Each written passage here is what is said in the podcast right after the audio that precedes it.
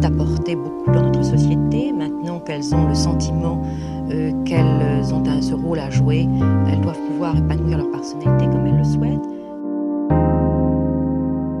Être femme, ce n'est pas une donnée naturelle.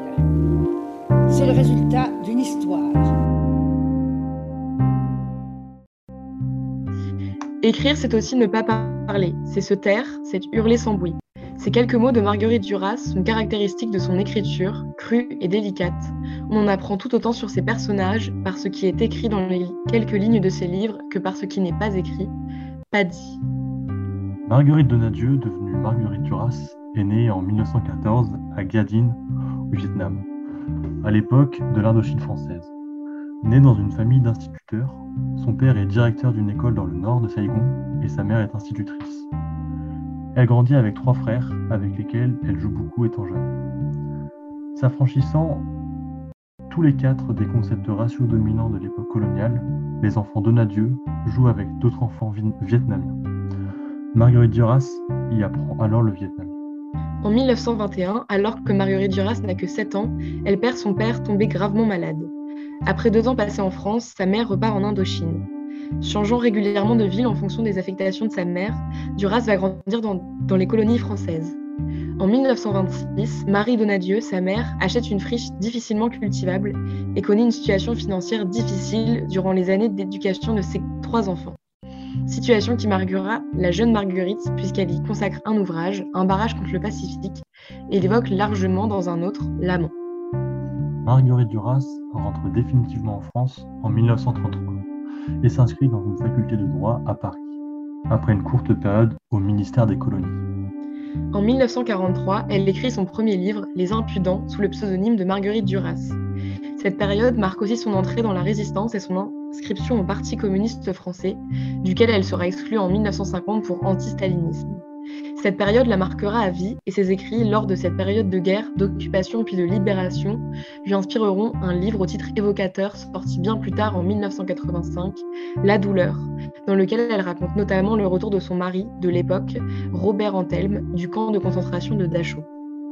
Son désengagement du PCF ne l'empêcha pas de soutenir le mouvement de 68, de suivre les féministes au moment du manifeste de 1971 pour l'abolition de la loi contre l'avortement de signer le manifeste des 121, autrement qualifié de déclaration sur le droit à l'insoumission dans la guerre d'Algérie, et d'apporter un soutien actif à son ancien compagnon de résistance, François Mitterrand, en 1981.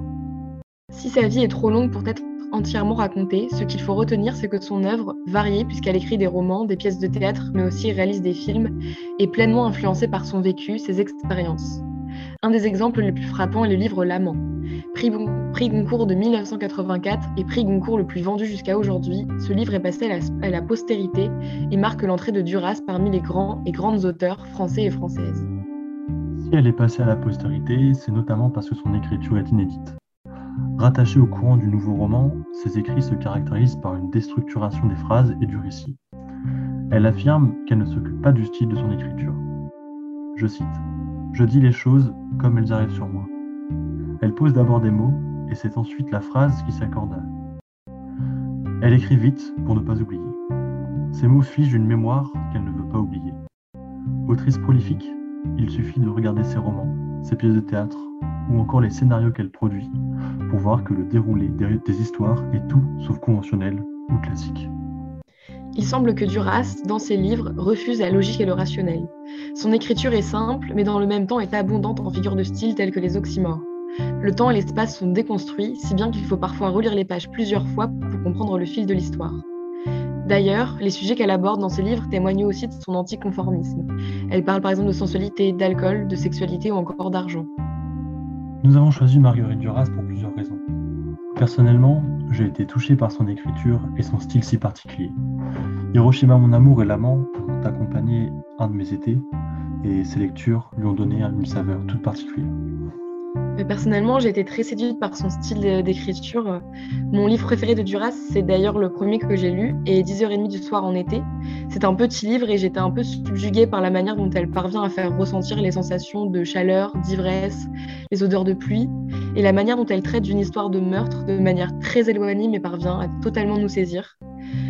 Pour moi, si je devais résumer mon intérêt pour ces livres, je dirais que quand on les lit, ça peut être un peu fastidieux et en même temps, c'est comme une sorte d'addiction tellement son écriture rend tout ce qu'elle raconte si intrigant.